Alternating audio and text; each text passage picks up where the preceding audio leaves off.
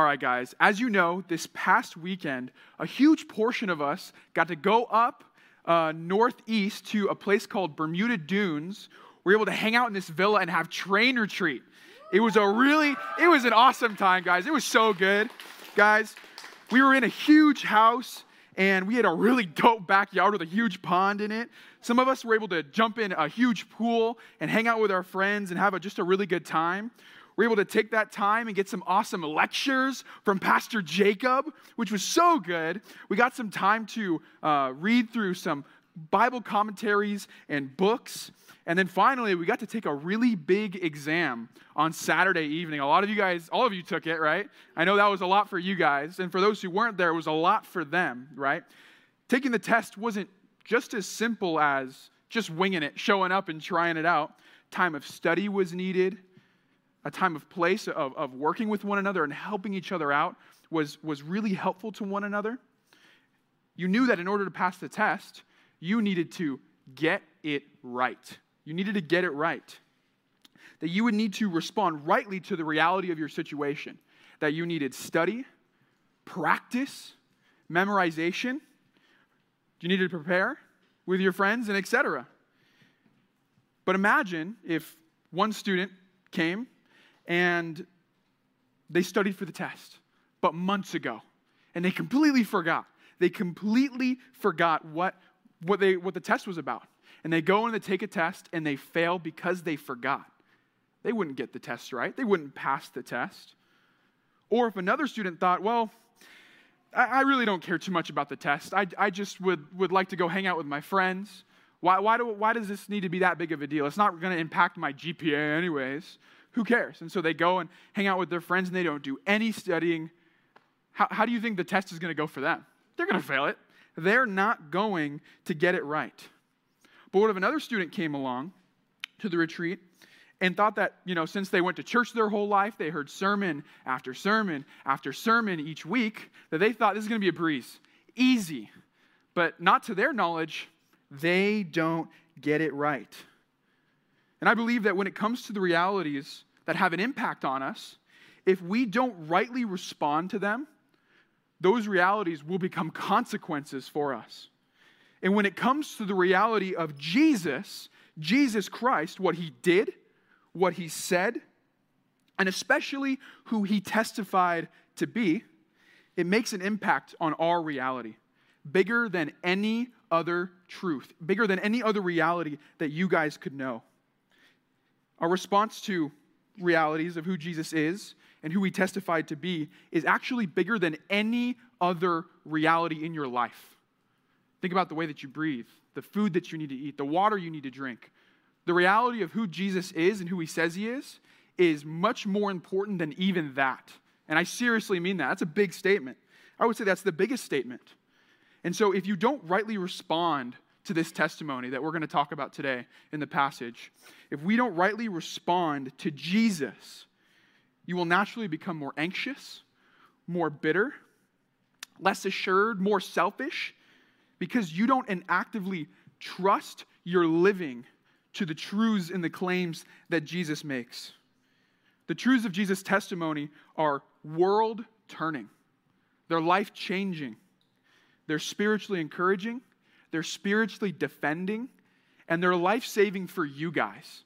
These are the claims of Jesus. And I encourage you guys today not to just listen, but to spend all of who you are, all of your thinking, all, all of your, your, your thoughts, and everything in your mind to understand these claims and the ramifications of who Jesus is what he said, what he did, and what he's done.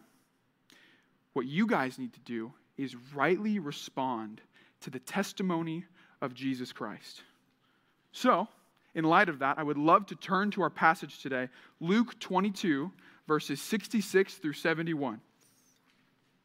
I'm really excited to share this passage with you, with you guys today, mainly because what I'm going to tell you guys today is the thing that matters most importantly to me. This matters so much to me more than anything else in the world. But I think in order to, to rightly understand what's going on in this passage, we, I want to give you guys some context. I want to give you guys some context. So at this point, Jesus is proclaiming the good news of the gospel. There's, all, there's these men who he has many conversations with, they're, they're chief priests and scribes, and they have many conversations with Jesus. And through these conversations, these men are led to anger. They're led to the point of attempted murder on Jesus. They're throwing stones at Jesus, rocks to kill him, and he'll escape and run away. They try and trip him up in his words to get him to say something wrong, to try and discount his ministry, to try and discount his testimony. And this is all because of who Jesus says he is. The reactions are so fierce. And even, even one of his disciples, Judas, join in the plot of betraying him and trying to arrest him. So during this time, Jesus is really eager to spend um, this, this feast, this Passover feast with his disciples. He says tons of really important things in this chapter to prepare and strengthen his disciples. And after the feast, Jesus goes to pray, and the disciples follow him. And during this time of, of prayer, he's in agony. He's praying heavily He's praying heavily to his, to, his, to his heavenly Father because he understands what he's about to go through. He understands the painful consequences he's going to have to endure for our sake. When he finishes praying, he, he, he finds the disciples sleeping. He finds them sleeping. And he, and he questions them on, on their sleeping and, and tells them, hey, let's, let's, you guys need to go pray. You guys, you guys, I know you guys are sad. I know this is crazy right now, but you guys need to go pray. Then Jesus, or Judas comes in leading a crowd of people. And he comes and they come to arrest Jesus. And it, starts to get even more climactic when one of Jesus' disciples take a sword and cut off and slice off the ear of, of one of the members of the crowd, like crazy. But Jesus, not being pleased with this, hoping to stop this, goes and restores that, that man's ear with his hand. Of course, they continue with their arrest afterwards. They take him away, and all of his disciples scatter, leaving him alone. You have Peter denying Jesus three times. You have Judas betraying him. And you have all the other disciples running off. Jesus is completely alone. The wicked men take him, they blindfold him, and they beat him and they mock him while he's blindfolded, asking him to prophesy who even hit him. This is what these men are wicked people, in the event that Jesus had to experience was horrible. All of this simply just because of his testimony. Huge ramifications to who he says he is. And so, in the climax of all of that, we come to our passage today. Read with me in Luke 22, verses 66 through 71, it says this When day came, the assembly of the elders of the people gathered together, both chief priests and scribes. And they led him away to their council, and they said, If you are the Christ, tell us. But he said to them, If I tell you, you will not believe. And if I ask you, you will not answer. But from now on, the Son of Man shall be seated at the right hand of the power of God. So they all said, Are you the, the Son of God then? And he said to them, You say that I am. Then they said, What further testimony do we need? We have heard it ourselves from his own lips. That is our passage for today. After Jesus is, is betrayed, after he's arrested and abandoned, after he's blindfolded and beaten, after he's mocked and he's put on trial, he has the indestructible confidence to claim these, these, these bold claims before his captors. That's crazy. That's amazing. How could he do that after all of that happening? I would be torn apart. I would be broken. I would have nothing left. But Jesus does something different. He has this indestructible confidence. And so the question is in the midst of all this suffering that he has to endure, what was he claiming? And why did his testimony matter so much? And that's why I, think for you guys today, for point number one, what you need to do is you need to know the claims of Jesus. For point number one, you need to know the claims of Jesus. Let's, let's look more closely at who Jesus was really claiming to be. I'm going to go off of some claims here, and I'm going to give you guys some, some proofs and, and, and how we should, in some sense, react to these claims. But I'm going to give you a few. The first one is that Jesus claims that the elders will not believe. He says, If I tell you, you will not believe. See, it was not the intention of the elders at all to seek the truth in any regard. I know some of you guys are here today trying to know what the truth is, trying to seek the truth. But at the end of the day, these, these elders were the exact opposite. They did not care. Their one goal was to find dirt on Jesus and kill him. That's all that they wanted to do, all that they cared about. They didn't show any compassion on Jesus, and they definitely didn't treat him fairly. Jesus had many encounters with this group of people. Um, some of them, you, you would even remember them as the Pharisees and the Sadducees. And at this time, Jesus was going back and forth with the elders in this one passage. And in John 8, 43 through 40, 45, it says in this encounter, Why do you not understand what I say? Is it because you cannot bear to hear my word? It is because you cannot bear to hear my word. You are of your father, the devil, and your will is to do your father's desires. He was a murderer from the beginning and does not stand in the truth because there is no truth in him. When he lies, he speaks out of his own character, for he is a liar and the father of lies. But because I tell the truth, you do not believe me. The reason why Jesus, or the reason why they did harm towards Jesus, is because they couldn't bear his words. And the reason why they couldn't bear his words is because they themselves were not living in the truth. They were living for themselves. And since Jesus was telling the truth, they, like just Satan, wanted to seek to do evil towards Jesus. They wanted to seek to kill him because of the truth he claimed. Does that make sense? And so, for those who don't want to live by the truth, why are they so hostile towards it?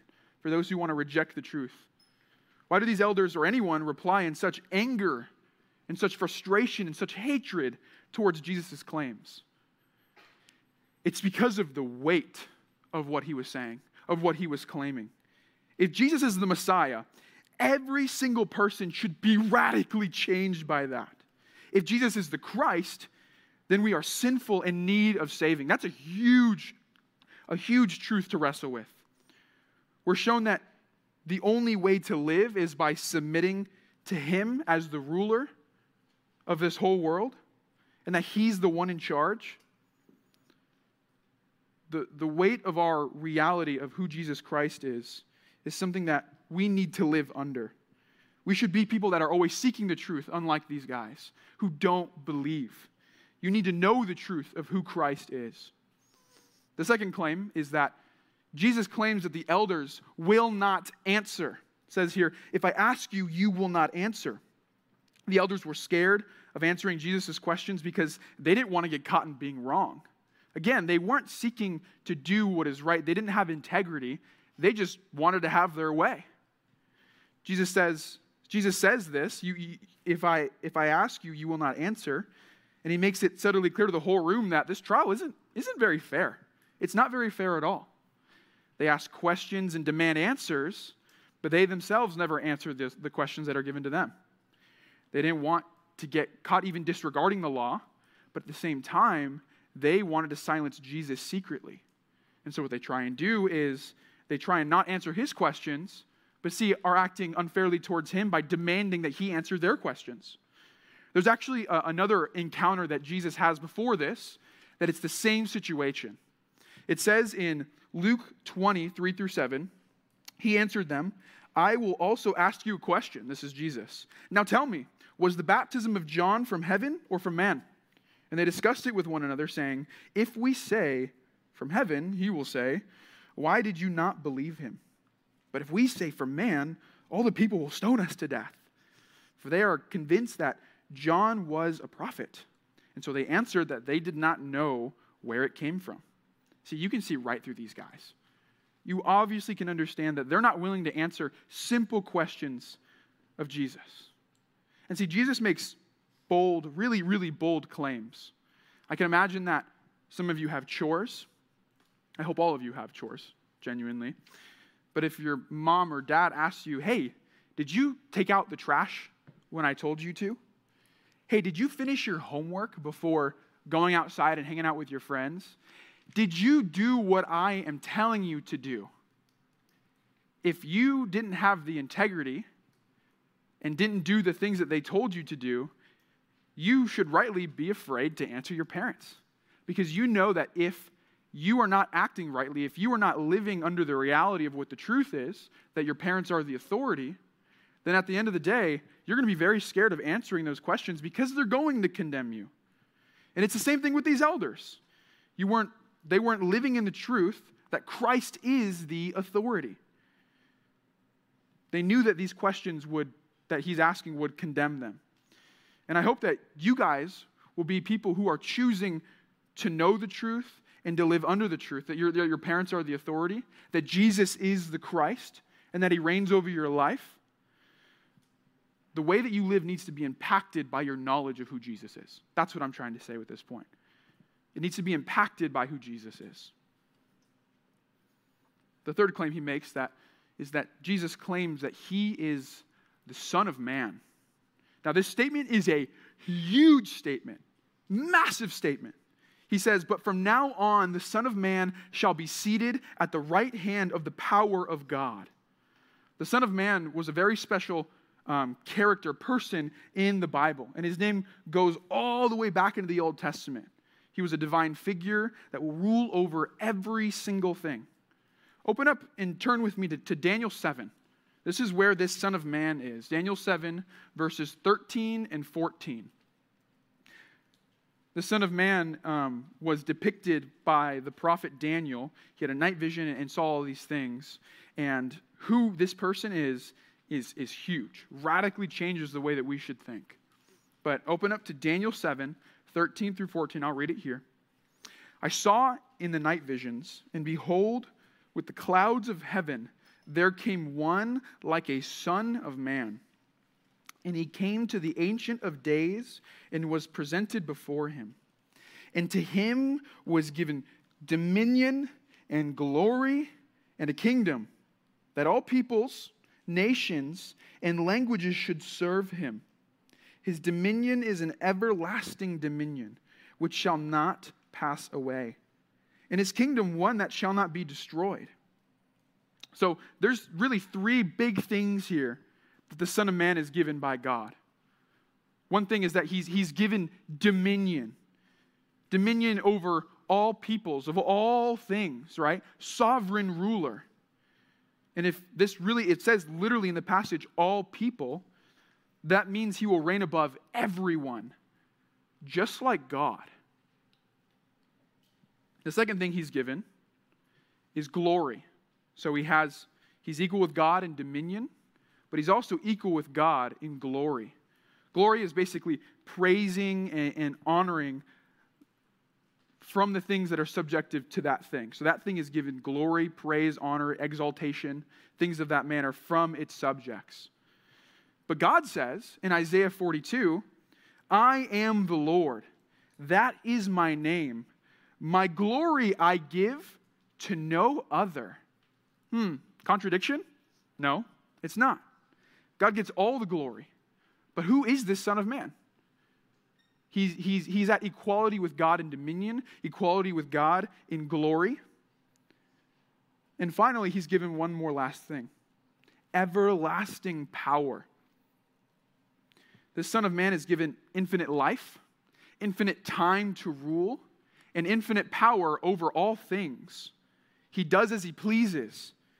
But if God is the sole beginning creator and sole sustainer of life and sovereign ruler, then who's this Son of Man? If this Son of Man is Jesus, as Jesus claims to be over and over and over again in the Gospel, Luke and the other Gospels, then that means that Jesus, being the Son of Man, is God. That should be a reality that changes how we think. Not just in a small way, but in a radical sense. You you need to know. You need to know these impactful things. You need to understand them, you need to get them. I imagine, imagine you guys are older. Imagine you have your dream job, You're married and, and you love your spouse. Your refrigerator is packed filled with those prime drinks that you guys love. I've never had one before, but I heard you guys you guys love them. Imagine you have a dream car and you slap the cup sticker on the back, right? You you got the life. You get to go on vacations constantly. You have the dream life. But one day you come to this newfound knowledge. You come to realize that there's a different life type of living lifestyle that's better. That this life is far better than anything you could ever have. You come to the knowledge that this life you could have is far better than what you have currently right now. It will never end, it will always be amazing, it'll never lose its enjoyment, it'll never get old. Comparative to the life you're living now. The life that I speak of is living in the light of the testimony of who Jesus Christ is. He's your Savior, He's your God, your King. He bore the cross for all of you. He died for you and beat death for you because He loves you. You need to know the testimony of Jesus. You need to live in the truth of who Jesus is. All right, pause. Luke, I've been going to church since I was literally born. Like, come on, I know this stuff. Why are you telling me this? I know it all. What's the trouble of, of you going through all of this and making this clear to me when I've already heard it hundreds of times? And that's my problem. If you think that you can just go about the claims of Jesus as a normal thing, oh, yeah, everyday life, whatever, Jesus is my king, my Lord, okay, whatever. And it doesn't really radically change your life, then do you really know the claims of Jesus? What matters is how you respond to this knowledge. And there's plenty of ways that you can really respond wrongly. And for point number two, what you need to do is you need to avoid responding wrongly to Jesus.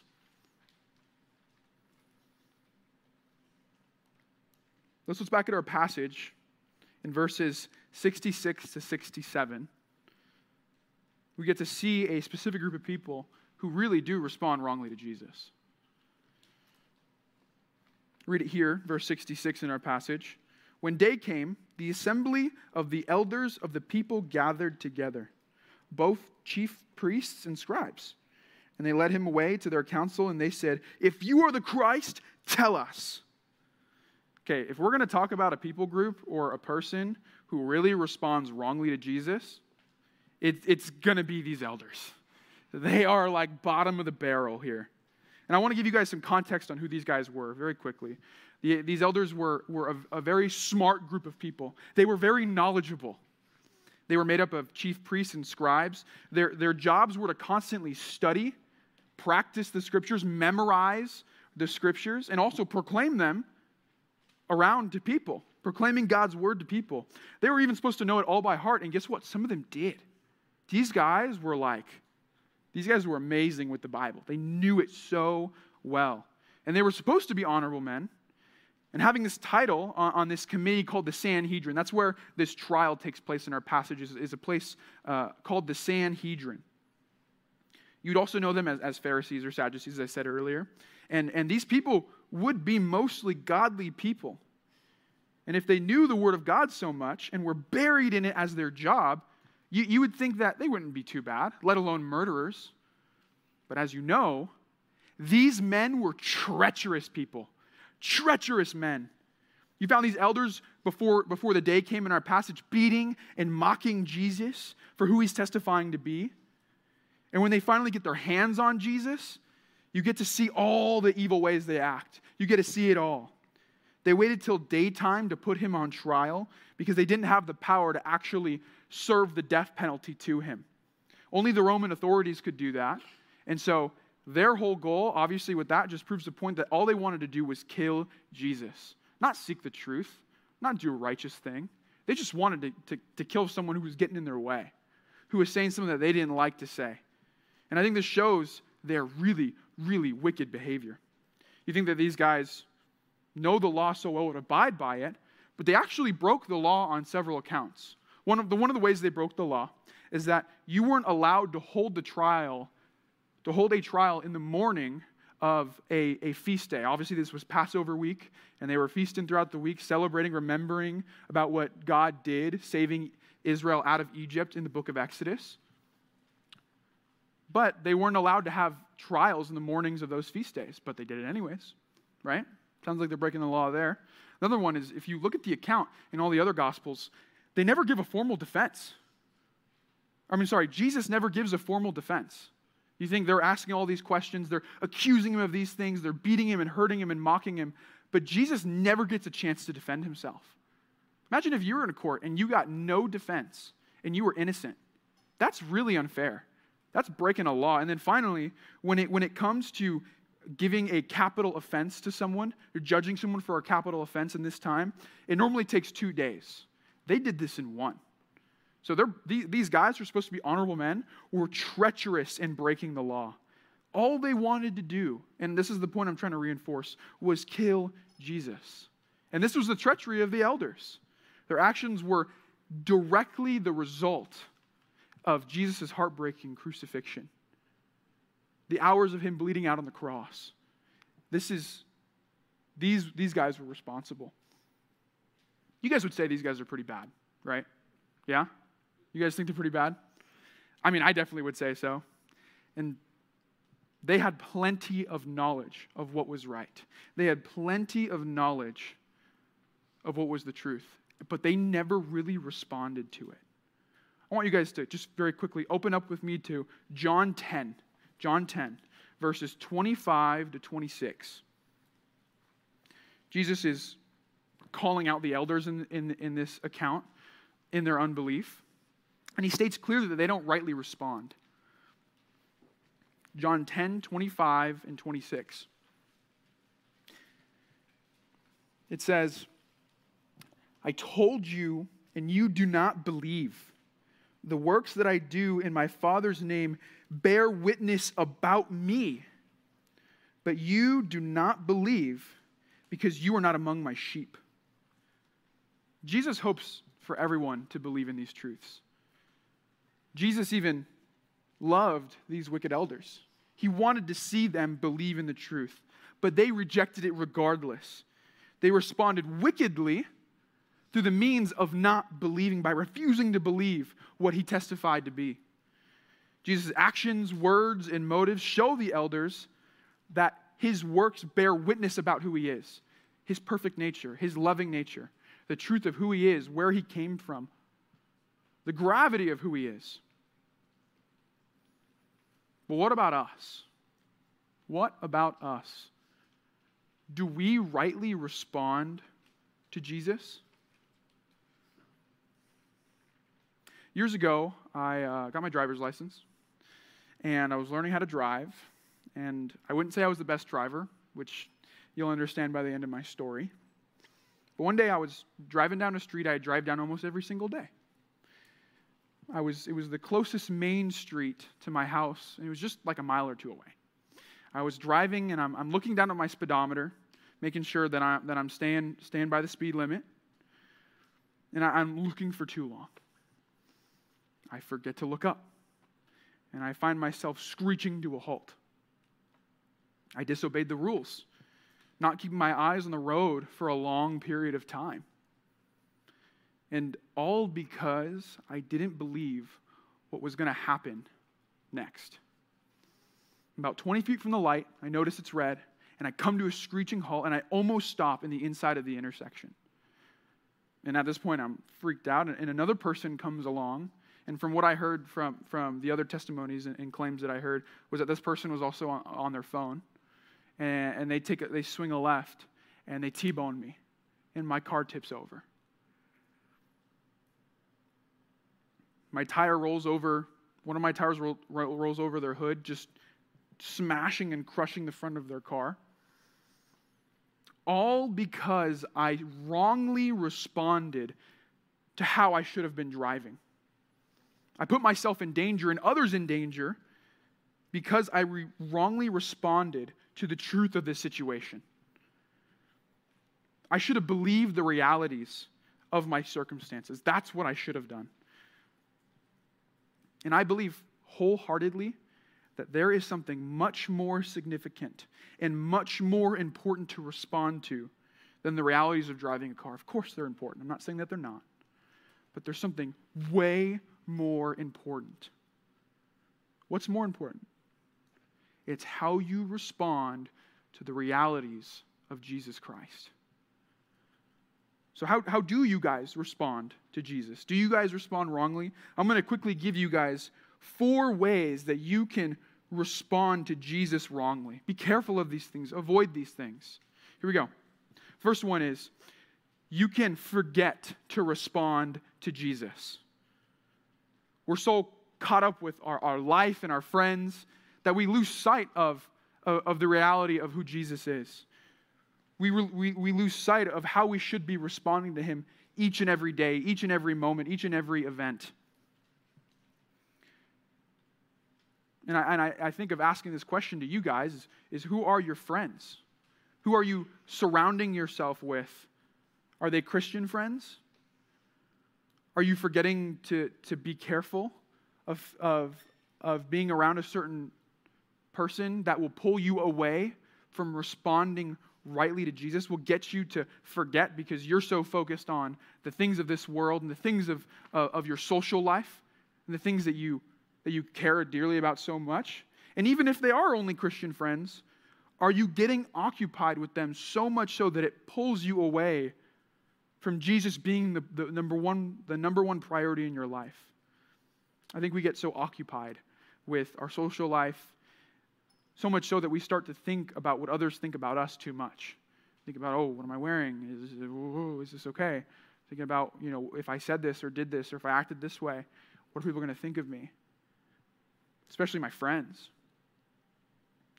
Don't let the pursuit of your social life get in the way your pursuit of Christ. Make, make your number one priority the pursuit of Christ.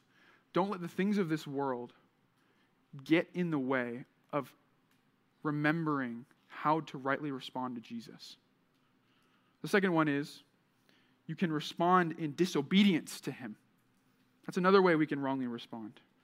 Don't let the desires of your life hold you of obeying Christ. Do they?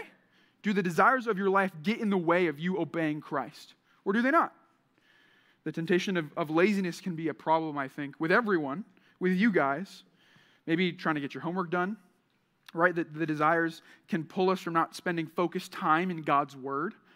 That's what our laziness can do to us. Or can even get us to, to never get into God's word at all because we just want to do what we want to do. We don't want to be focused and spend time in God's word.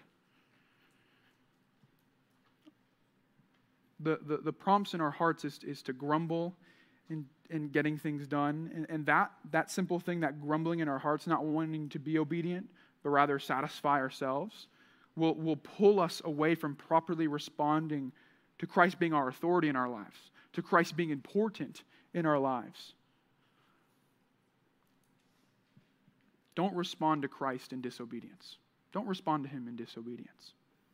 Thirdly, you cannot care to respond to him. Or, or, or you cannot, or you can ignore him. You can ignore him. I, I believe this is the most insidious one of them all, is the apathy we have towards Jesus. By God's grace, he has brought you, brought most of you up in this church. Either maybe he brought you up in a godly home, or He has in some way given you the gift of growing up so far in His Word. Very knowledgeable. Something I see here in the narrow that I want to praise you guys for is that you guys are really smart.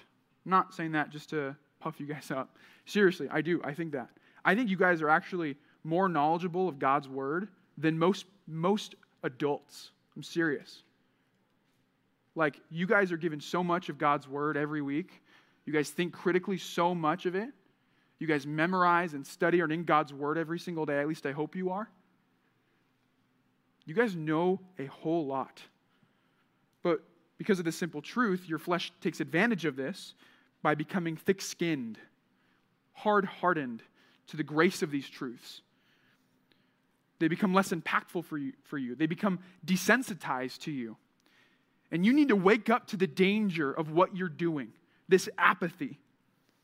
You have this great intellectual understanding of God, and you think that that's all you need. You have this great intellectual understanding of God's word, but at the end of the day, that's not what faith is in the Lord Jesus. It's not just knowing who he is, knowing him so well. Again, base foundation of what that, that is. That's, that's good. I'm glad you guys know that, and that's a really good thing. And you guys should keep pursuing that. But that's not enough. That's not what, what is going to give you faith, is just simply knowing. You need to know him, but there's more. Don't become apathetic to the claims of Jesus. Don't become apathetic. Lastly, and I think this one encompasses all the three that I've just explained, is you cannot believe in what he says. You cannot believe in what he says. It's our heart response to forget about how to respond to Jesus, to respond to him in disobedience, or to not care to even respond to him. And all of those, those things come from the beginning of that you don't believe really in Jesus. You don't take him seriously. And if you did, you wouldn't forget. You'd say, He's too important for me to forget. You wouldn't disobey, disobey him because you want to honor Jesus because of who he is to you. And you wouldn't lack care for him you would say, I, I want to, to know more about Jesus because I love him so much. Of course, you're not going to do this perfectly. I'm not saying that you're going to be perfect at this. But someone who wants to rightly respond to Jesus will make it their life commitment to avoid these wrong responses. So, so what is the right response? What is the right response? There's only one. And for point number three, you need to believe in the testimony of Jesus. That is the one and only right response, is believing in the testimony of Jesus. Let's look at our passage one final time in verses 70 to 71. And so they all said, Are you the Son of God then? And he said to them, You say that I am. And they said, What further testimony do we need? We have heard it ourselves from his own lips. After Jesus testified boldly in front of the Sanhedrin, the elders really wanted him to explicitly say something that would make him condemnable, worthy of death, something that's blasphemous. Claiming that you're the, you're the Christ is not a blasphemous thing to the elders. But what, what, was, what was blasphemous was saying that you are the judge and ruler over everything and everyone like God. Saying that you're equal with God. I mean, if someone, if I said to you guys today on this pulpit that I'm equal with God, first of all, I shouldn't even be here. but, but let alone, that would be such a wrong thing to say. But Jesus claims that. But see, I'm, I'm not equal with God, nowhere near equal with God. But the Son of Man is. And that's who Jesus is. He's the Son of Man.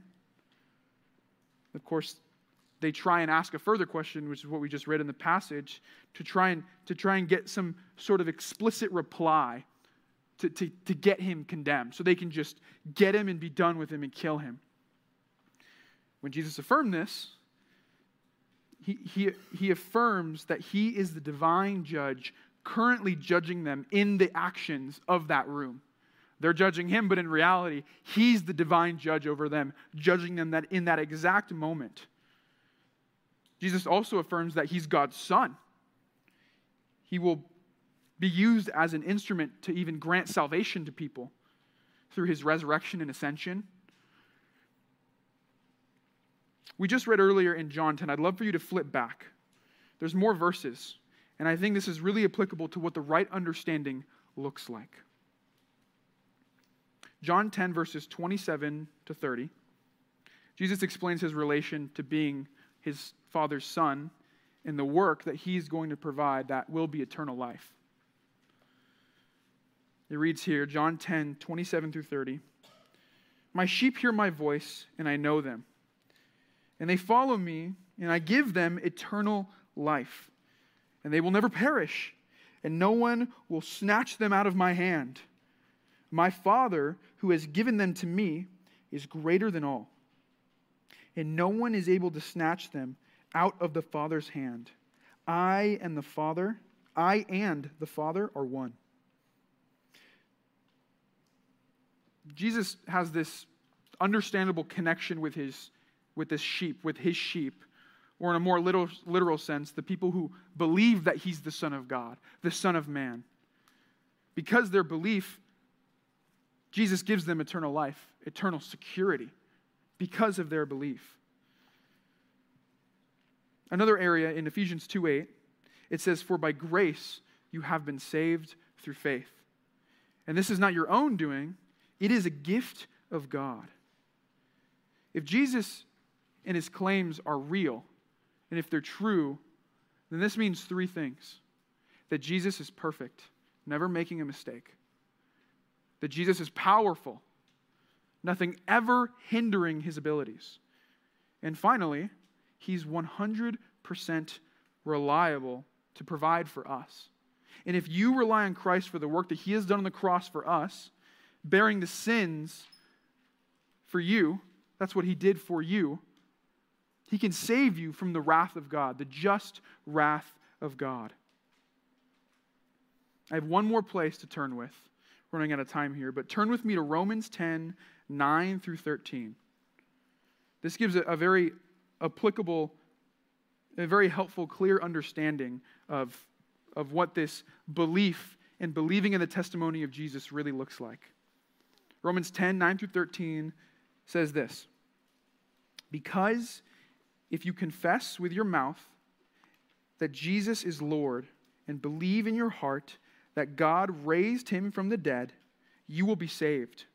For with the heart one believes and is justified, and with the mouth one confesses and is saved. For the scripture says, Everyone who believes in him will not be put to shame. For there is no distinction between Jew and Greek, for the same Lord is Lord of all, bestowing riches on all who call on him. For everyone who calls on the name of the Lord will be saved. Paul makes it clear that in order to be saved, we must confess and believe. And the concept of faith is not your intellectual understanding. It's that intellectual understanding of God's grace applied to you. It's not your feelings that are applied to you to get God's grace. Your, your wisdom, your intellect, your knowledge, whatever it may be, your feelings, those don't make a means for you to be saved, right? What saves you is the grace of Jesus. And this idea of, of the mode in which you are saved by the grace of Jesus is through your full reliance and trust that Jesus alone did the work. A type of realization of the truth that your faith leads you to live loyalty, to live loyally to Jesus. Jesus saves us by our grace. Our belief is in his work, and that happens through the means of our faith, our trust, our entrusting of ourselves, entrusting of our lives and our lifestyles to him. And I know you guys have heard all of Jesus' claims before. And I know you desire in some manner to have the right response. I, I, under, I understand that. I'm a, I'm a leader here, and, I, and I, I hear that all the time. I get that. And I'm so glad you guys want to know what the right response is. But it's not just intellectually understanding and then living just obediently. It's an, an entrusting, a genuine, eye opening realization of the work that Jesus has done for you. And knowing that truth radically changes, changes us to live for Him. You need to know the impact of the testimony of Jesus that it, that it should have on your life and be aware of responding wrongly by forgetting or distrusting Him or disobeying Him or rejecting Him. Instead, fervently go to Jesus. Fervently go to Jesus. Remember his perfectness. Remember his, his powerful nature. Remember his reliable promises that he makes to you. And put all of your assurance, Put all of your trust in Him. And He will, and I promise you this because He promised it to me and He promised it to you guys, that He will transform your life. Believe in the testimony of Jesus. Let's pray. Lord, we thank you so much for this time. God, we, we hear of your grace constantly. Father, we hear of your love for us constantly, how you bore our sins. God, we know what it means to be saved. We understand that it's, it's, it's the, the knowledge of who you are, and then having the, the knowledge of, of who we are towards you, and then the response of what it looks like to respond to you. I pray today, God, that these students would, in, in every either moment or situation, or just to be their whole lifestyle, Father, that they would come to a place of putting their complete assurance into you. That God, this is how you save people. You save people by the blood of your Son, Father.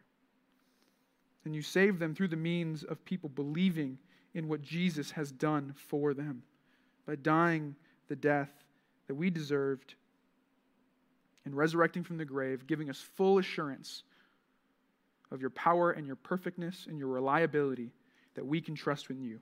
We have no reason not to, Father. Lead us to do this through your Spirit, I pray. In Jesus' name, amen.